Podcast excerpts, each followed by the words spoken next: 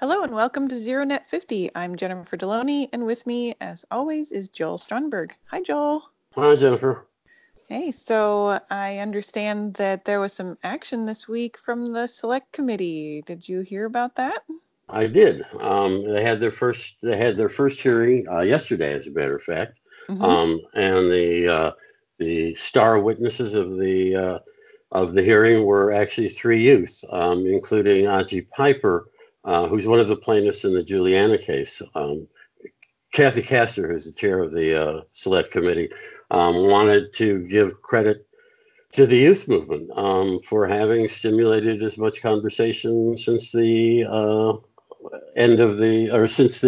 elections as it has. Mm-hmm. It was a very fitting sort of tip of the hat, I think, to the youth movement. The ranking minority member, Garrett Graves from Louisiana, was not defensive and perhaps maybe a little acidic, if you will. Mm-hmm. The youth witnesses talked a lot about the world from their point of view. I mean, why are they engaged in this? I mean, what are they worried about? What do they think the government should do? And in some ways, I think they were given pretty softball questions, which is fine. I mean, this is really more of a messaging activity, I think, than anything else. Graves and the Republican minority members, like I said, they weren't harsh to the witnesses. They did ask them as often as they could what their particular suggestions were for how do we get out of the situation that you say that we're in. And this is something that has been following the Green New Deal through all of this, and is going to be continuing to be the lever that the Republicans are going to play on that. But again, it was somewhat cordial. Castor has also announced, she had indicated, for example, that they are a fact-finding committee. I think that I've mentioned before, mm-hmm, that unlike a standing committee, say Energy and Commerce, the Select Committee cannot propose or vet legislation and then move along the committee hearing, or the committee cycle, with a recommendation for floor votes. So they're fact finding, and that's what Castor is really emphasizing. She's also indicated that she intends to have hearings outside of D.C., which I think is great, not only from the environmental point of view and the climate point of view, but it kind of reinforces the fact that Democrats are trying to send a message out with this. One of the things that was kind of illustrative of what the situation is, Castor has actually has now submitted the first Democratic bill on climate. It's HR 9, which is called the Climate Action Now Act. Mm. Basically, what it does is it commits the continuing membership of the United States on the Paris Accord. Obviously, it's not going to go very far, but it will get through the House. She also has been called within the legislation. There's also a call for increased targeting of ever more levels of reductions in carbon and greenhouse gases. The other, I think, interesting point about the act is that they do actually reference the problems with India and China that Trump makes so much of, and that it's kind of become part of the Republican dogma when it comes to talking about climate. And right, in the act itself, it's indicated that the U.S. will use the Paris Agreement's transparency provisions to confirm that other parties are fulfilling their promises. Again, there's nothing you can do about it if they're not, actually, because I mean the situation is not that there's any enforcement within the accord, but it certainly does kind of carve out a position that is certainly counter to Trump's, but also to indicate that not everybody in the United States is against the Paris Agreement. She has this act, but her proposal has now gone through the Energy and Commerce Committee, and she kept leaving the Select Committee hearings yesterday to attend the Energy and Commerce Committee hearings. And I think what it does is kind of illustrates the fact that the Select Committee is going to be a secondary source of major activity for both the Democrats and for the House of Representatives. Also in the House, it's been a busy week. The Green Real Deal resolution has now been. Real Deal, okay, Real good. Deal, right, and this is now, and the deal, the Real Deal is almost a shadow of the Green New Deal, except that it takes the position of what the United States needs to deal with the climate problem, and admits that there is a climate problem, is more innovation, more research. And this also has become, I think, a major plank in the Republican rebuttals to the Green New Deal, that we can innovate our ways out of this. The really interesting part of this is that the sponsor, one of the sponsors, actually the major sponsor, is Representative Matt Gaetz from Florida. Mm-hmm. The co-sponsor in that is Francis Rooney, who's also from Florida. Gaetz, however, is probably as close to a Trump clone in the House of Representatives as you're going to find, except for the fact that he believes that history is going to judge Republican climate deniers harshly. Those are his words, not mine. I mean, it's a direct quote. Yeah. And it's interesting to see how there's some separation now going on within the Republican ranks as to what can be discussed, what should be discussed, and they're distinguishing themselves certainly from the White House. Although even in that regard, there's a rumor in Washington. There's always a rumor in Washington.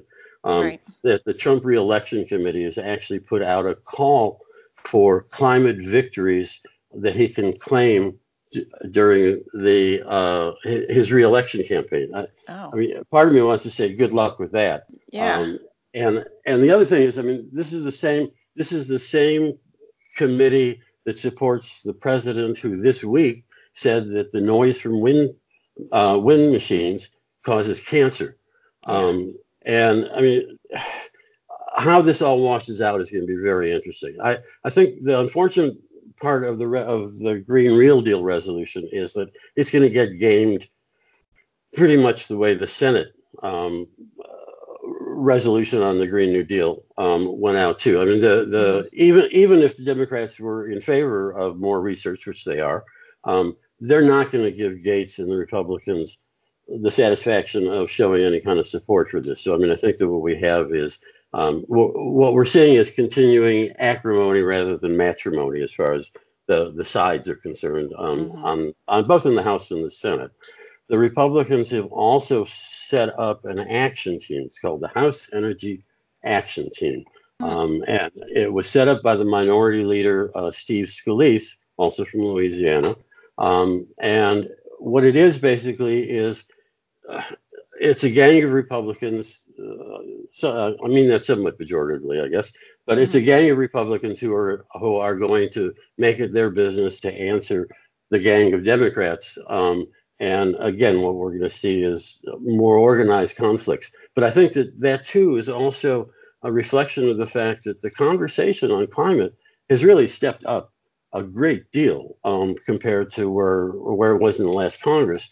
And again, going back to Castor's tip of the hat to the youth, I think that's absolutely correct. On the budgets and appropriations side, the Democrats are unlikely to come up with a budget resolution. The way this usually works is that appropriations have to start on the House side by the Constitution. The concept is that it's the chamber of the people, if you will. When it comes to the people's money, that the House should be the one that initiates the action. Usually, in a normal year, which normal probably hasn't. The last time normal was in Washington on budget matters, or 25 years ago, maybe. Okay. And so what happens is that they come up with the House comes up with a budget resolution that kind of gives you an overall idea of how much the government has to spend and allocations. But it's not necessary, actually. I mean, the appropriating committees can actually do that themselves in conjunction with the authorizing committees. And the reason that the budget resolution is not going to be passed, even though the Democrats have control of the House, is that the leadership doesn't have control of the Democrats entirely, especially when it comes to money matters. And Pelosi, in her very wise, I think, and diplomatic way, is going to keep conflicts from escalating into the press. So if there is no budget resolution, then maybe there's no conflicts, or at least it's arguable what they're arguing about. There have also been, so the appropriations committees are going to do this. The places where they're going to focus on is, I mean, EPA's budget is proposed as being cut by 30%. And even Republicans are not willing to do that. The DOE Energy Efficiency and Renewable Energy Program is cut by 70%. I mean, it goes from $2.3 billion, I think, down to $700 million, something like that. And it has plans to undo, to basically defund the ARPA-E project, which is the civilian side of the DARPA kind of approach to innovation, which, of course, conflicts with what Matt Gaetz was doing with his resolution. So I think that what will happen when all the dust settles on the budget stuff, I think there's just going to be a continuing resolution this year, like there has been in other years, because not only are there conflicts within parties and across parties, but the fact of the matter is, the closer we get to election, the less likely they're going to be to one side to help the other look better, if you will. So I think what will happen is again a continuing resolution. The other thing that popped up that I've been looking at and clearly is going to have an impact is that there's a void kind of being created now with the Green New Deal. And so these other proposals that have been kind of on the edge, at least since the Green New Deal has been talked about, like carbon taxes, are really starting to gain some momentum. And so this week, 100 House Democrats wrote a letter to the House Ways and Means Committee talking about the need for carbon taxes and their support for carbon taxes. They're even suggesting in the letter that perhaps a tax package could be created that where carbon is taxed and extension of wind and solar production and investment tax credits become a package. I don't know how that, I mean, I think carbon taxes are going to have a problem when all is said and done. I mean, I know that there's a lot of momentum, but there's also a lot of conflict, and even in Canada this week, the consumers have been roiled by the Canadian tax on carbon, because for the same reason the Washington state voters turned it down. Consumers don't like paying this extra, and I don't think anybody's actually come up with the formula that is going to satisfy all the detractors. Obviously, I don't know this for a fact, but this year for sure, this isn't going to happen. The other thing, too, is that I've gotten some indication that even the wind and solar industry doesn't seem to be pushing perhaps as hard for tax extension, their tax extensions. Right. They're going to take a neutral position on energy tax or on a carbon tax. They would like to see it, but they don't. I mean, they're kind of playing the middle. I mean, they're both conservative because they're a business interest, and they're climate advocates because of what they produce. But make no mistake, they're industry. And what they're looking for is to build out infrastructure, the infrastructure that's needed to accommodate all the extra solar and wind. And I mean, people in the field, you know, have seen that's an issue that's been cropping up a lot. When people talk about, you know, can you go 100% renewables, like the Green New Deal suggested, without the infrastructure, the transmission infrastructure that you need to be able to do that. And I think that an article that I wrote a couple of weeks ago was on, you know, some communities don't want solar and wind farms in their neighborhood. And part of the I don't want in my backyard sort of thing is because of new transmission lines, not just because of the facilities themselves. Yeah. And so that kind of sums up the House. On the Senate side, the quick and dirty is that the majority leader, McConnell, has now pushed the nuclear button as far as nominations are concerned, at least below the cabinet level. And the rule now is that it used to be that 30 hours was assigned for a vote for the chamber to decide on a nomination, which also allowed for filibustering and delay tactics and what have you. And now it's been cut down to 2 hours. And not only has it been cut down to 2 hours, but it can be closed on a simple majority vote. Ordinarily, it's a supermajority of 60 that's required. And what we're seeing is the continual ramp down of these kind of protective rules that have historically been protective of kind of extreme actions by one party or the other. I mean, the Democrats used this, had their time to push the nuclear button during the Obama administration for slow processing of his nominees for the courts. And now what's happening is that this is the second time the Republicans have done this in the Senate.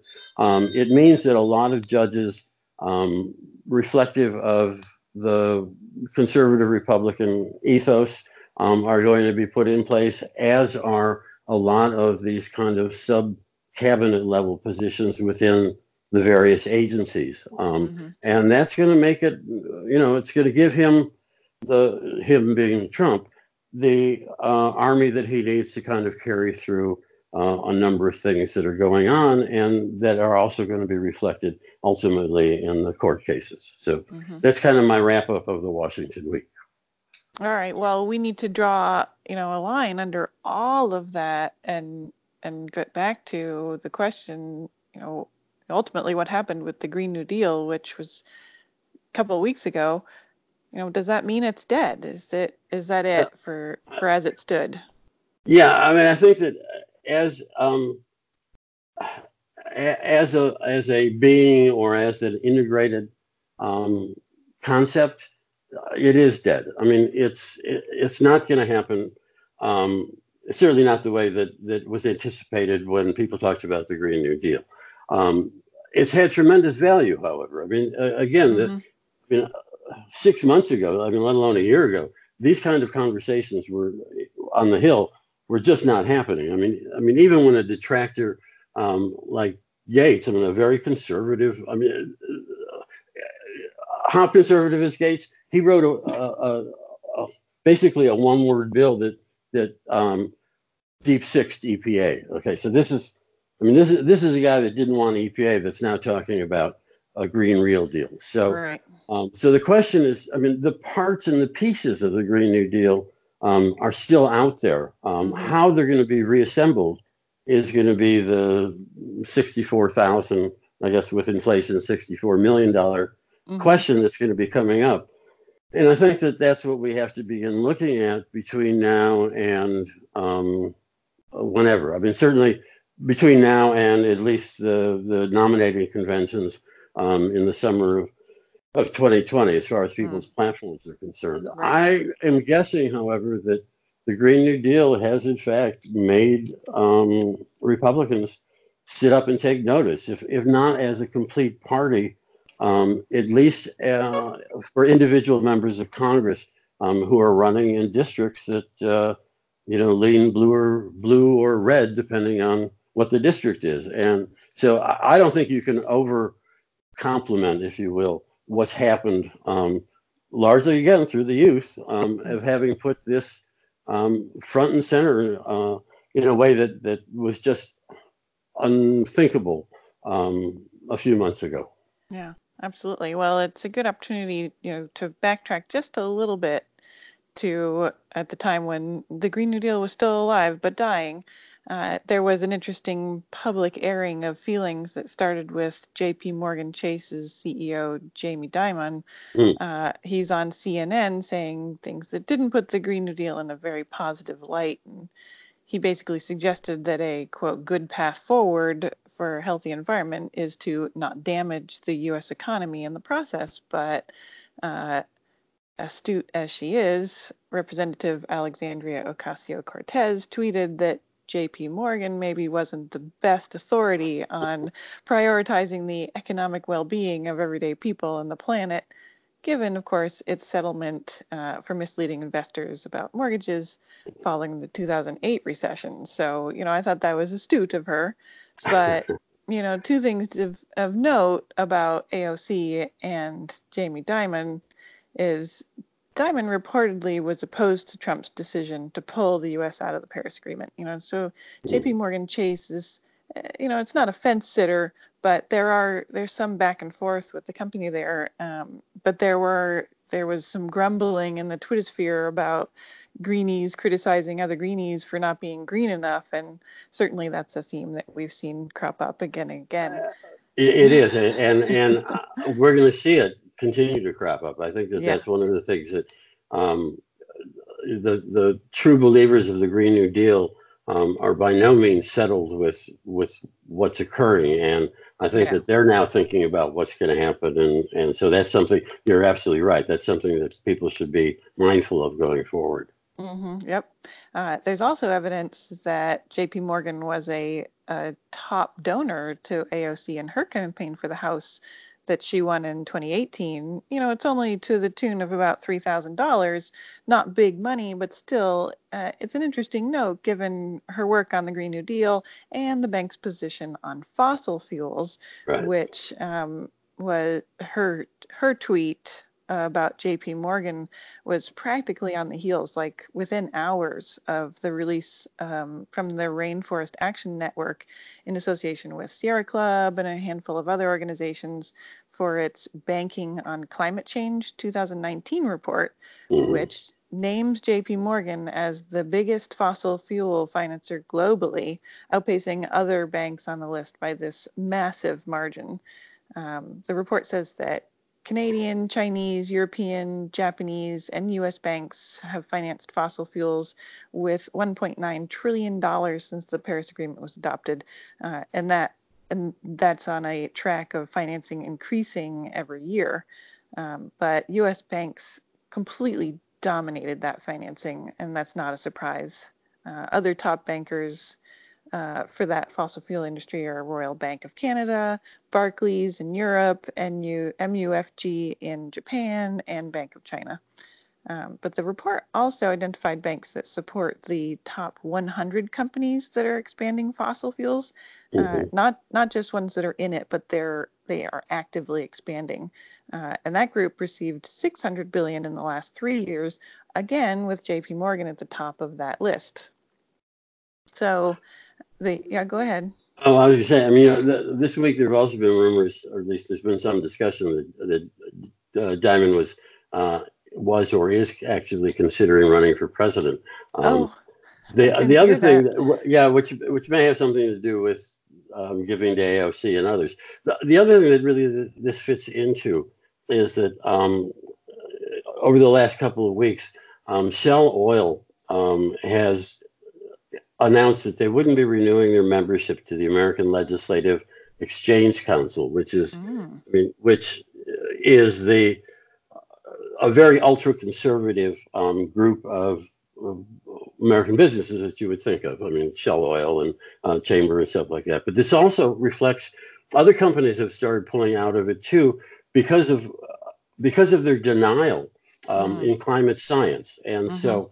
But by the same token, I mean, Shell Oil contributed millions of dollars to the defeat the carbon tax in Washington State, and this is something that other oil companies have been doing too, and so that they're kind of paying something, a pittance on the climate side, while still spending hundreds of millions, billions of dollars on continuing fossil fuels, and this is going to confuse things too, because the auto industry, for example, is in favor of actual efficiency standards, and they're supporting electric vehicles.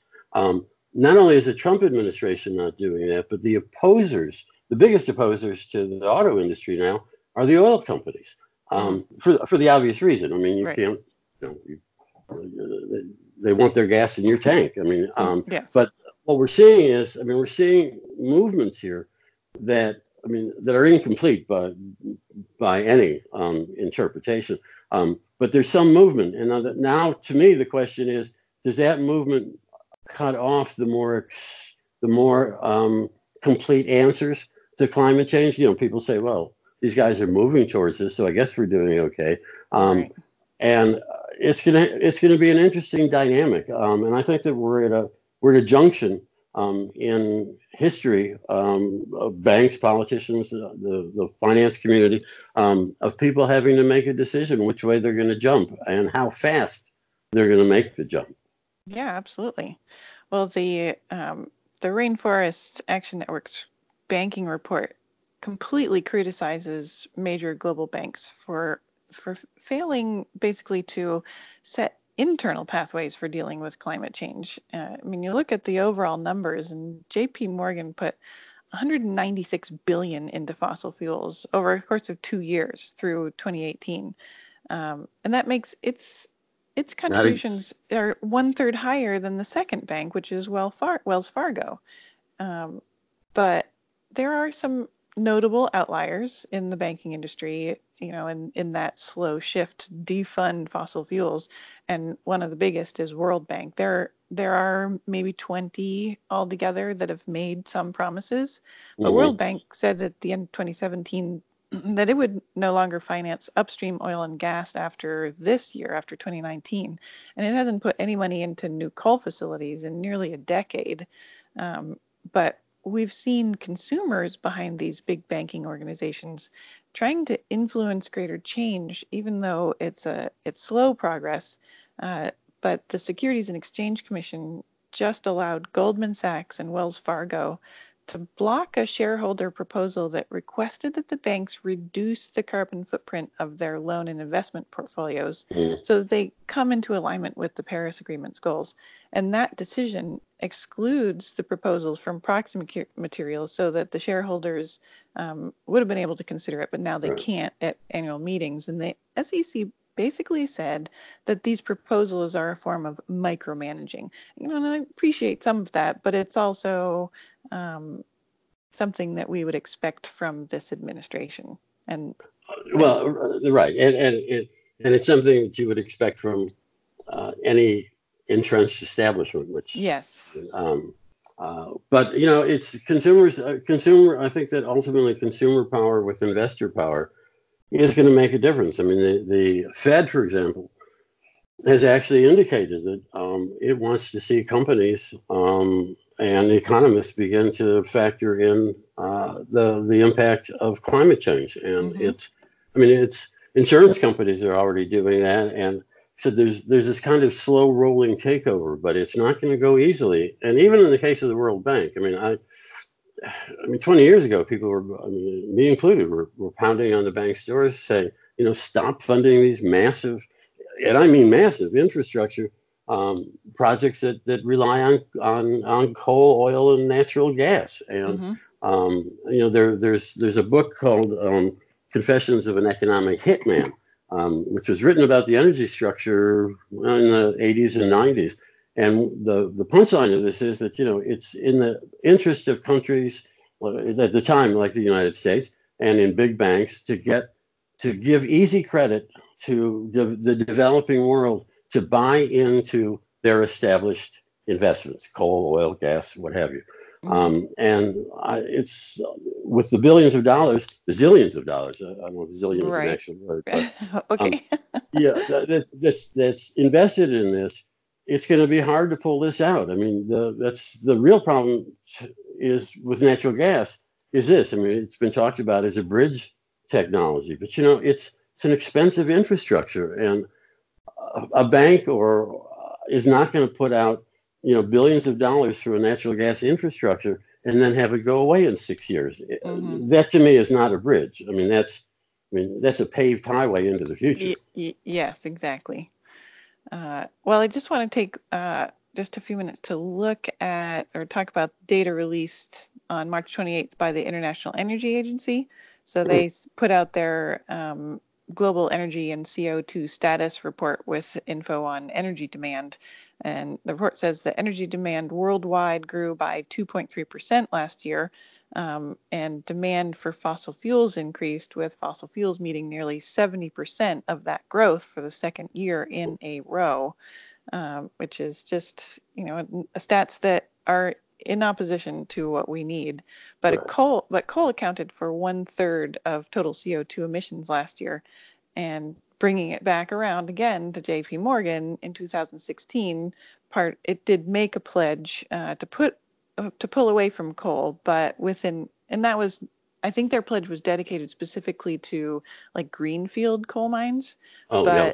Right within months, it was helping private coal company Peabody pull out of bankruptcy as part of a group of banks that put up about $1.5 billion, I think it was. And all of that money, however, doesn't change the market realities in the U.S. In Wyoming, where Peabody is a major employee, the employer, the coal market lost 153 jobs last year. That's a huge number.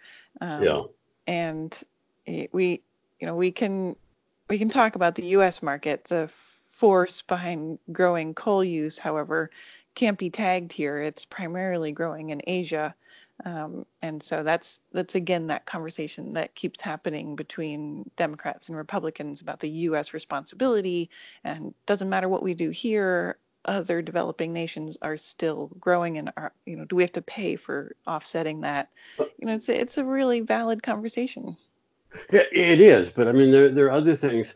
I mean, the United States and the administration can talk about, well, as long as India and China are doing what they're doing, then what difference will anything we do make? Except for the fact that, I mean, they send coal marketers to the UN climate conferences to peddle U.S. coal. I mean, so great. I mean, we don't want to use it in our country, but you know.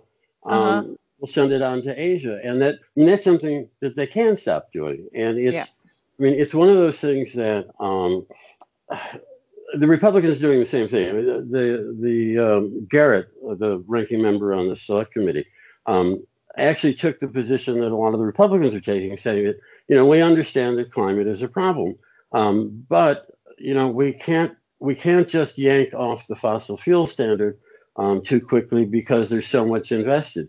Mm-hmm. Which I understand. I mean, there's a valid point there. But the fact of the matter is, if you keep investing billions and billions more, it's just going to make it that much harder to do that, and it's going to take that much longer. And whether it's 12 years or 20 years, the fact of the matter is the clock has been ticking, and zero hour is going to come along before people know it. And certainly, if we're going to stop it, we have to begin stopping it now.